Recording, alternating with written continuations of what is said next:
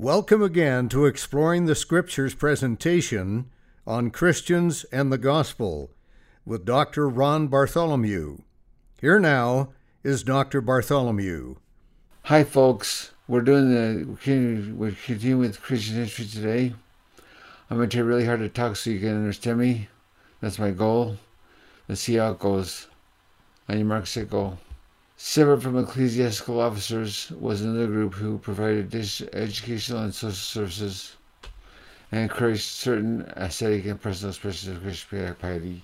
These were the orders of monks and nuns whose lives were regulated by their respective orders and who took upon themselves formal vows of poverty, chastity, and obedience. Medieval monasticism had evolved through a long history beginning in the third century with early hermits like St. Anthony, who took literally Christ's injunction to the rich young man to go and sell that thou hast and give to the poor. Matthew chapter 19, verse 21. Later monks lived communally in monasteries under strict rules, attempting to live in the world but not be of it.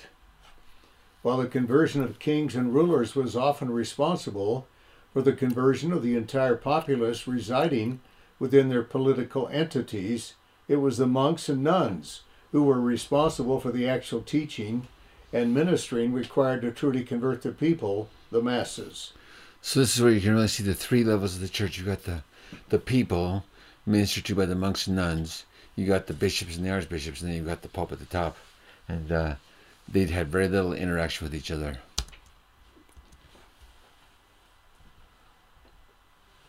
Whether they were women or men, monastics were the most common agents of evangelization among the peoples of the West in the 7th through the 10th centuries.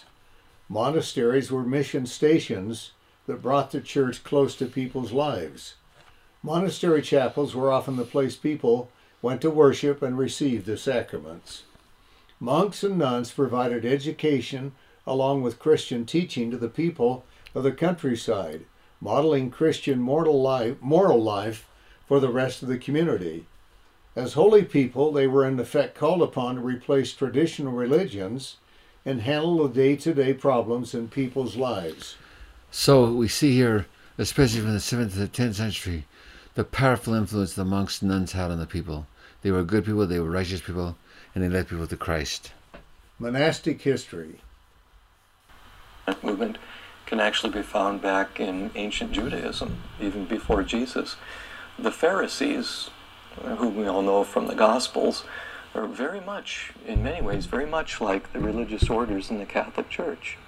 And we had the Essenes, who uh, had their community at the Dead Sea, who left us the Dead Sea Scrolls. They were a very monastic character, and these groups are seeking God in a certain way.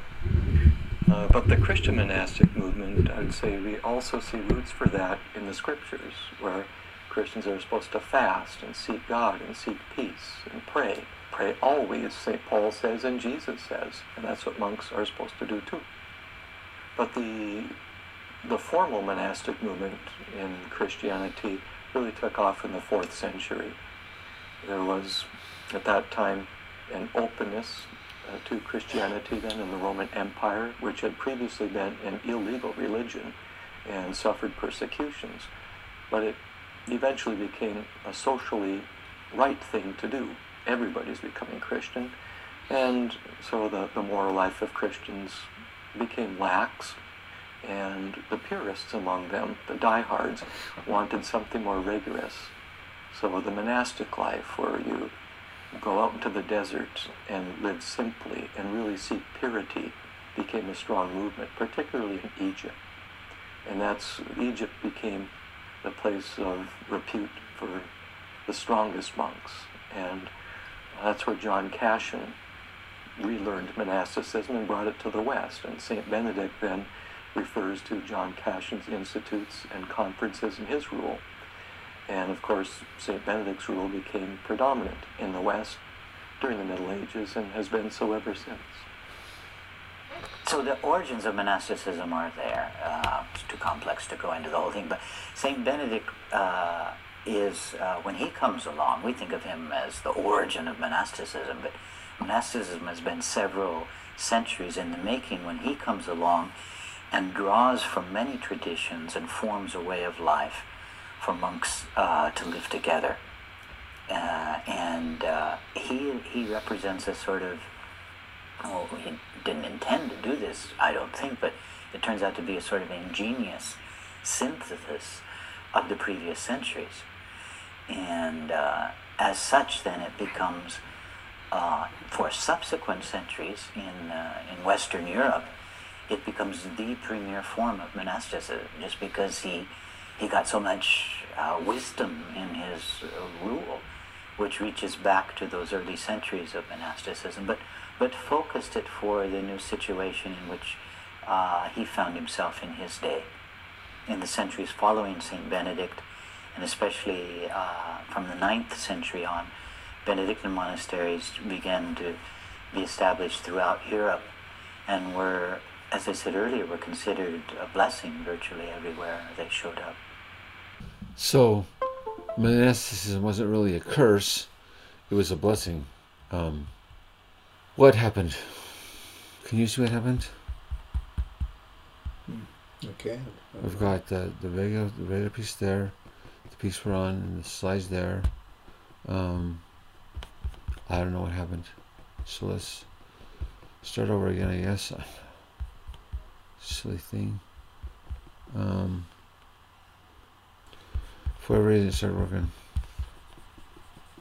Okay. Get my mouse back here. Starts recording. Back over there. Okay. While it is important to our faith faith claim to point out inconsistencies, impurities, and innovations during the medieval Catholic Church, what about it? What about its great contributions that also helped aid in the restoration? Missionary outreach. The Catholic faithful took the message of Jesus and his words to the world. The historian Williston Walker wrote that from Francis of Assisi on, missionary outreach was primarily the endeavor of the monastic orders. They took the gospel to, to hundreds of thousands of people. If it wasn't for them, there wouldn't have been so many Christians, and so we're grateful for them for that. The Council of Trent said nothing in its official statements about the world mission of the renewed Catholic Church, but this mission became one of the most distinctive features of Southern European Catholicism, a project of taking Christianity to every continent, which made Roman Catholicism Western Christianity's largest grouping and the Spanish and Portuguese languages, the chief modern rivals to English as the mode of Western communication. It is worth observing that there was little that Rome could do about mission. The papacy had signed away control of this Catholic activity to the Jesuit and the mendicant friar orders. The distinctive Christianity of Spain and Portugal in the Iberian Peninsula which during the 15th century had destroyed the last non Christian societies in Western Europe, simultaneously began to extend Western Christendom beyond its historic frontiers across the sea.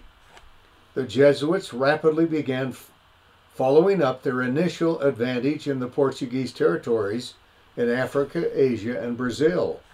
Their successes were in sharp contrast to Christian defeats and con- contraction in the East. Christian mission proceeded back by military force, first in Central America, including modern day Mexico, which remained the flagship Spanish territory and was therefore styled New Spain, and later in South America. In large part because of the friar scruples, there was no syst- systematic intention to obliterate pre Christian structures in government and society.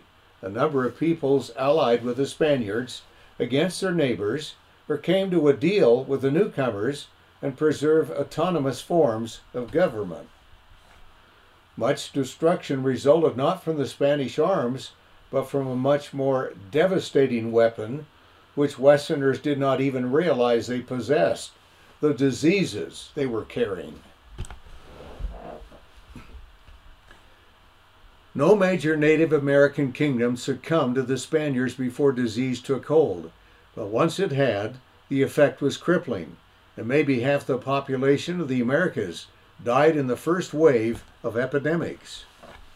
That in itself was a powerful argument to bewildered and terrified people that their gods were useless and that the God of the conquerors had won. It has been estimated that by 1550, around 10 million people have been baptized as Christians in the Americas. This is a very interesting way to do missionary work. Scare the people to death with your diseases, and they'll join the church. So, but that's what happened, and it happened mainly in the West, in Central and South America. Another informed and sobering estimate is that by 1800, indigenous populations in the Western Hemisphere were a tenth of what they had been three centuries before. Because of disease. Whereas in Iberian America, Christianity could rely on official backing from colonial governments, subject to the myriad other concerns of colonial administrators this was not so in Asia or Africa, nor did Europeans have disease on their side to weaken the great Asian empires they that they encountered, thanks to the centuries of continuous contact between Asia and Europe. So, without that disease factor, the, the, mission was, was much more difficult in Africa and Asia than it was in Europe than it was in, in the Americas.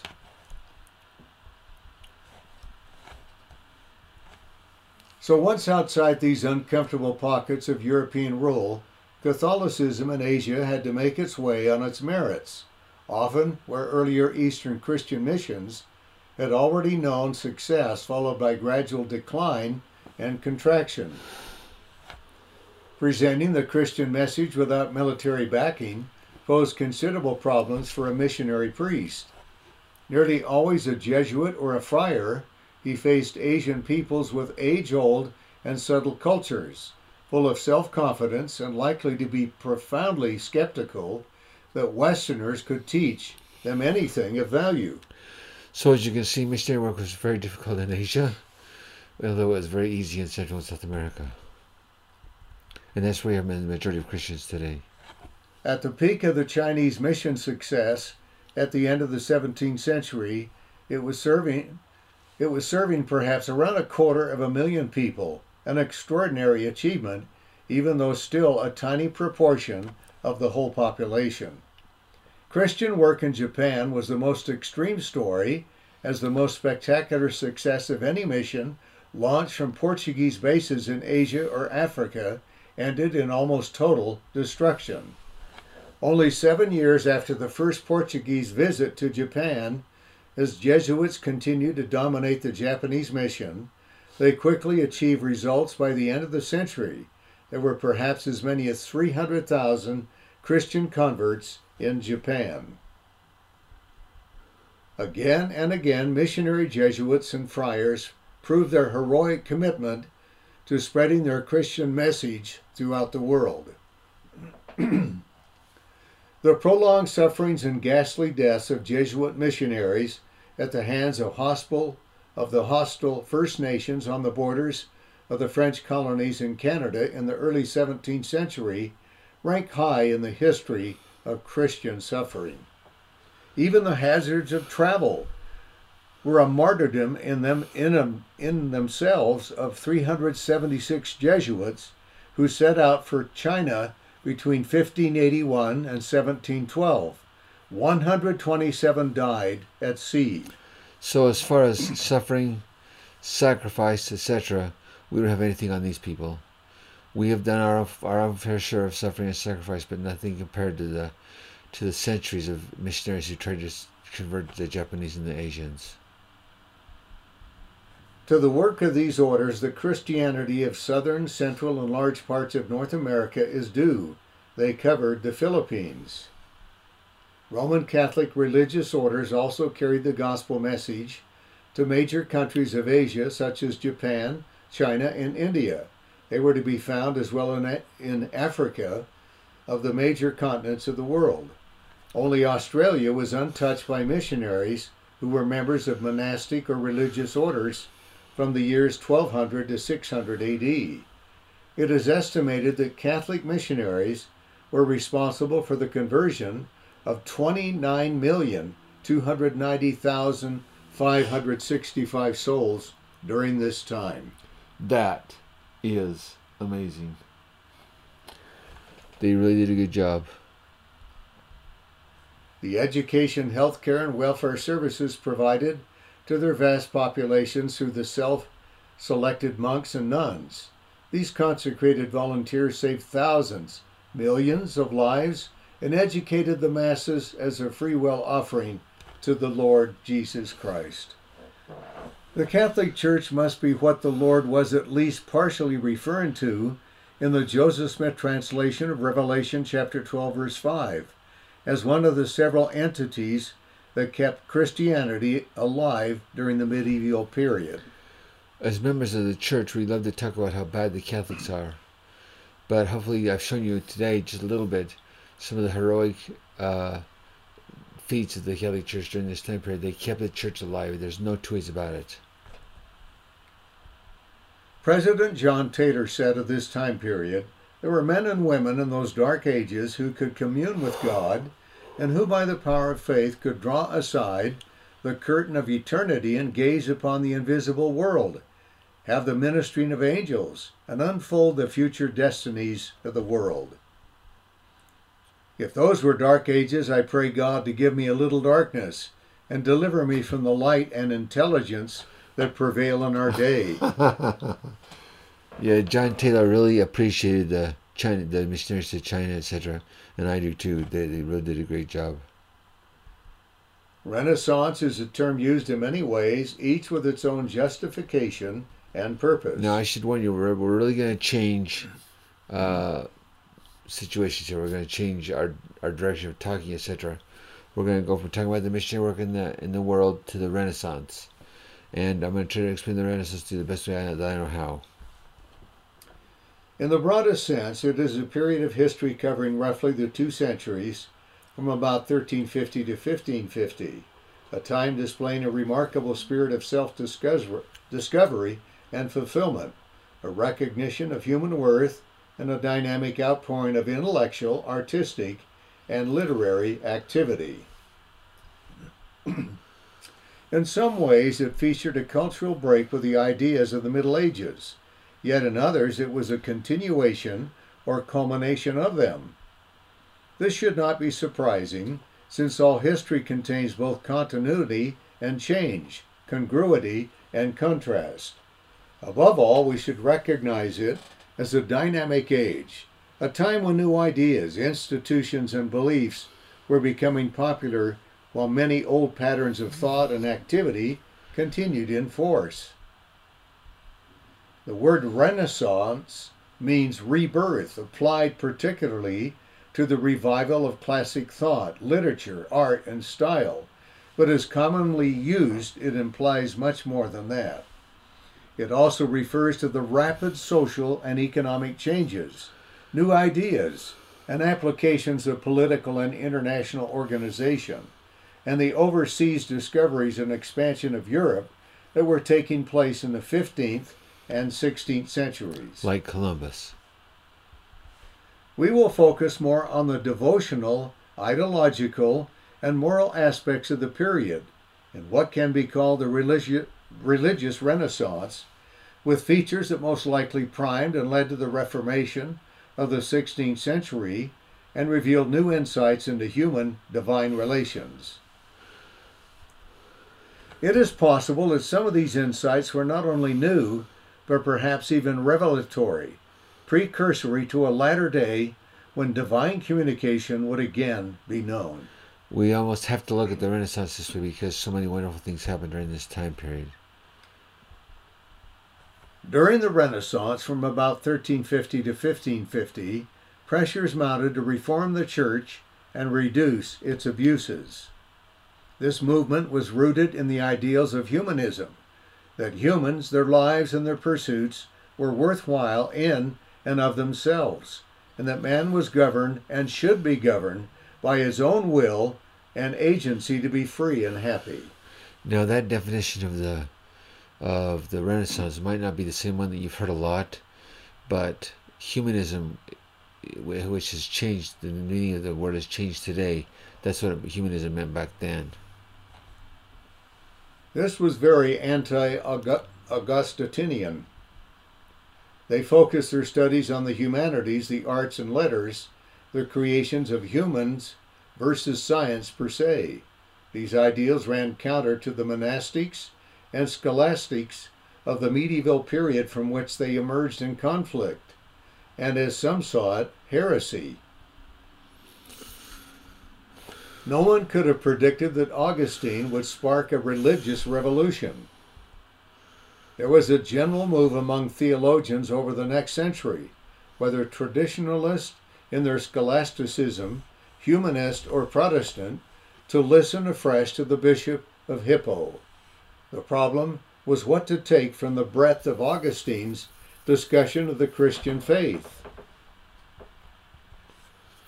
As the 20th century Princeton historian of theology B.B. Warfield famously observed, the Reformation, inwardly considered, was just the ultimate triumph of Augustine's doctrine of grace over Augustine's doctrine of the church. Western Christians would have to decide for themselves which aspect of Augustine's thought mattered more his emphasis on obedience to the Catholic Church or the discussion of salvation, which lay behind the rebellion by Martin Luther and other theologians in his generation. From one perspective, a century or more of turmoil in the Western Church from 1517 was a debate in the mind of the long dead Augustine. European wide yearning for renewing the church long predated Martin Luther's turbulent public career. At the end of the 15th century, it was easy to believe that God had some new and decisive purpose for his creation. Orthodox Christians and Muslims were convinced that 1492 through 1493 would witness the end of the world, and even when that milestone passed without apparent incident, the obvious fact remained that 1500, 1500 marked a millennium and a half since the presumed date of Christ's birth. Constant medieval warfare against Islam and the Judaism which it sheltered gave Spanish Catholicism a militant edge and an intensity of devotional practice not found elsewhere here in Western Europe. When Granada fell, Isabel gave Jews in Castile the choice of expulsion or conversion to Christianity. In 1500, Isabel insisted, insisted on conversion of all Granada's Muslims to Christianity as well. so, Latin Christianity, in an especially self conscious version of its traditional form, became the symbol of identity for Iberia's kingdoms, and Protestantism would stand little chance of making any headway there against the project of building a monolithic Catholic or Christian culture. Indeed, it is possible to talk of an Iberian Reformation before the Reformation, well in advance of the general Protestant Reformation in Europe. Spain tackled many of the structural abuses, clerical immorality, monastic self indulgence, which elsewhere gave Protestant reformers much ammunition, ammunition against the old church. This Reformation was promoted by the monarchy, which increasingly excluded any real possibility of interference in the church from the Pope. Elsewhere in Europe, there were plenty who, in due course, transferred the identification onto Martin Luther and the early Protestant reformers. For over three decades from the 1490s, much of Europe was in high excitement about its future. Two particular forms of abuse in the medieval church were identified by those concerned with reforming the church. Number one, simony. Clergy took oaths of allegiance to the feudal lords on whose land the churches sat, thereby making them vassals of secular rulers. These feudal lords exercised power to appoint bishops and priests, who in turn were expected to pay for their appointments. This abuse reached as high as the papal office itself, which had become a prize over which competitors vied. The corruptive effects of wealth and power in Rome were obvious to many. Number two, Nicolaitism. clerk, clerics seeking to secure an inheritance from church controlled lands for their children would sometimes marry or more often cohabit with concubines. Number three, priests and bishops were to be married to their churches. Simony made them prostitutes.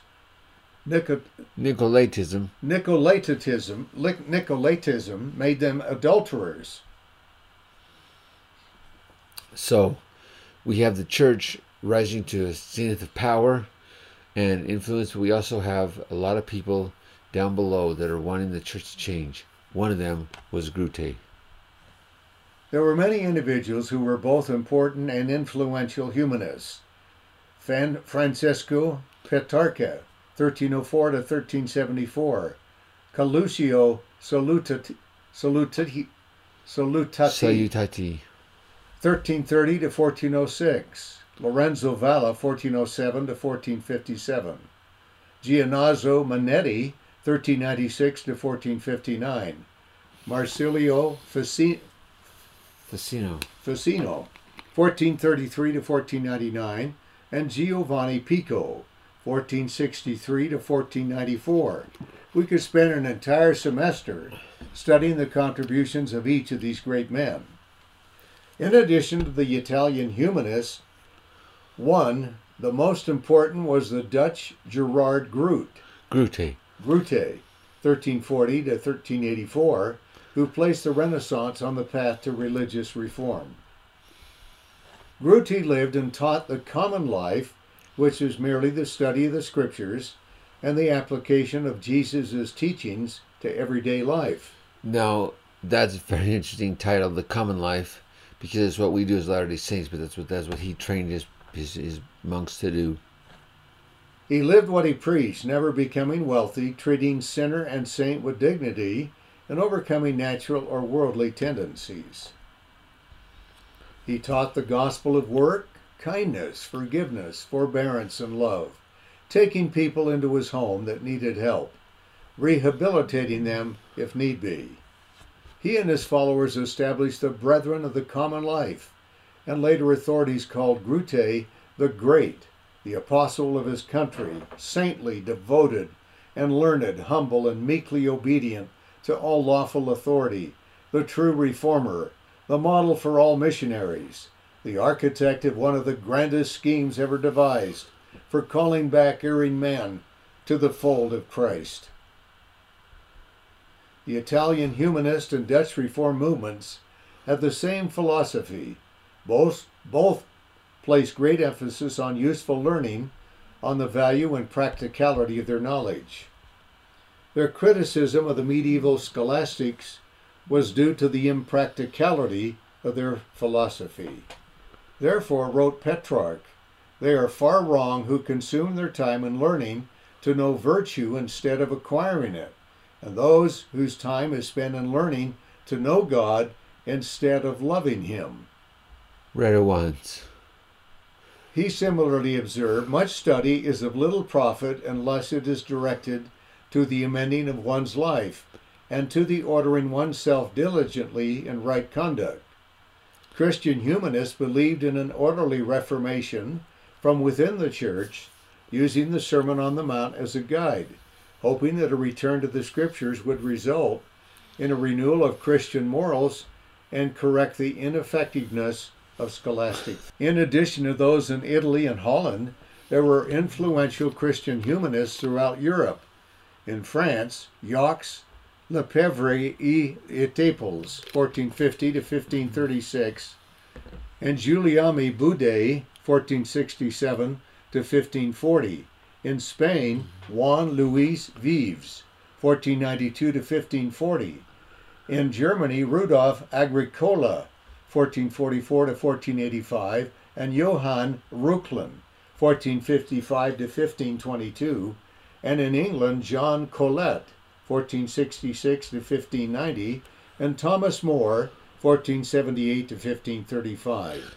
These men were all brilliant scholars, prolific authors, and their ideas had a huge impact. It's difficult not to see Heavenly Father sending them to the earth at the same time because of the great work that they did. Um, they never got to join the true church in this life, but it's my hope that their work's been done for them and that they join in the next. These were tremendous men. The central event of the 16th century was the breakup of the monolithic Western Church through the Reformation. The Reformation was neither a single act nor led by a single person. The 16th century brought William Tyndale, Desiderius Erasmus, Martin Luther, John Calvin, Ulrich Zwingli, Menno Simons, Henry VIII, John Knox, and others to the drama of Christian history. The Christian humanist whose voice had the greatest impact was Erasmus from Holland. He studied with the Dutch Brethren of the Common Life, then in England at Cambridge, then in Paris, and then in Italy, where he received a doctorate in divinity. He was fluent in all European languages, but was most proficient in Latin and Greek, the languages of the New Testament. It's hard to figure out where all this guy's brains fit, but he was easily the most intelligent of all the reformers.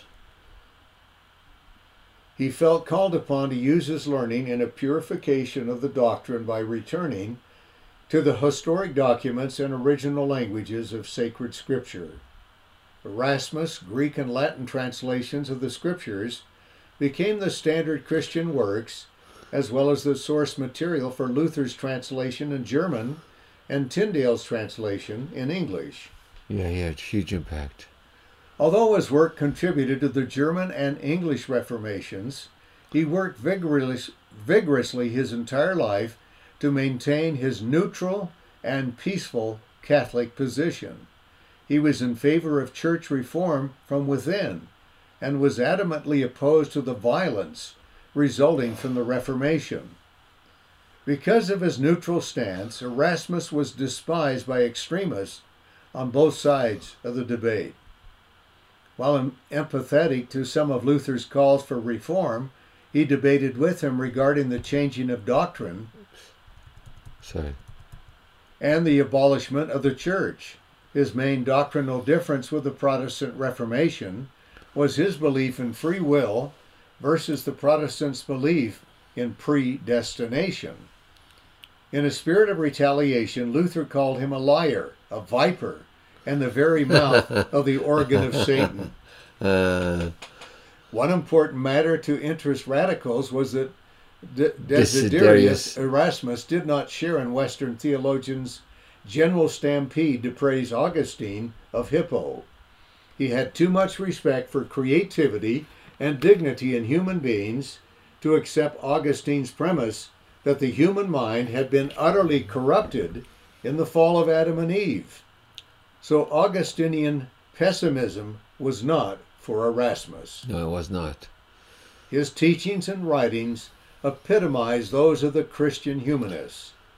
Erasmus spoke out strongly for living true Christ like lives rather than simply observing the symbols of such lives.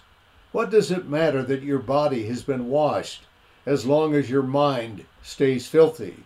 What point is there in your being showered with holy water if you do not wipe away the inward pollution from your heart? You venerate the saints and delight in touching their relics, but you despise the best one they left behind, the example of a holy life. Pretty good guy, huh? After his death, he was similarly rejected by both the reformers and Catholic insiders, but his work and influence have lived on, and at one time, his writings consisted of 20% of all literature bought or sold in Europe.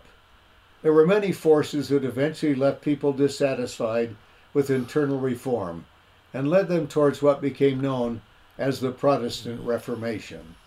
The spirit of inquiry and critical investigation, which were central to the Renaissance, fostered intellectual freedom. Meanwhile, the intervention of printing by movable type caused a multiplication of books and more rapid circulation of ideas. That's a good place to stop today because we have so much more to cover. But I hope you can see the great place that Erasmus played in the Reformation and also in helping turn Christianity the right direction. It's my faith and testimony that the Lord sent the right people at the right time to do the right things, and Erasmus was one of them. And I say it in the name of Jesus Christ, amen. Thank you again for joining us today with another segment with Dr. Ron Bartholomew with his insightful review of Christians and the Gospel. This podcast is presented through the facilities of Golden Gems Radio. We invite you to join us on the internet at www.goldengems.net, where you will find presented each week a review of the music and career of one of the great musical artists from the 40s, 50s, and 60s, when music was music in the golden days of radio. Please join us again next week with another episode on the Christians and the Gospel with Dr. Ron Bartholomew.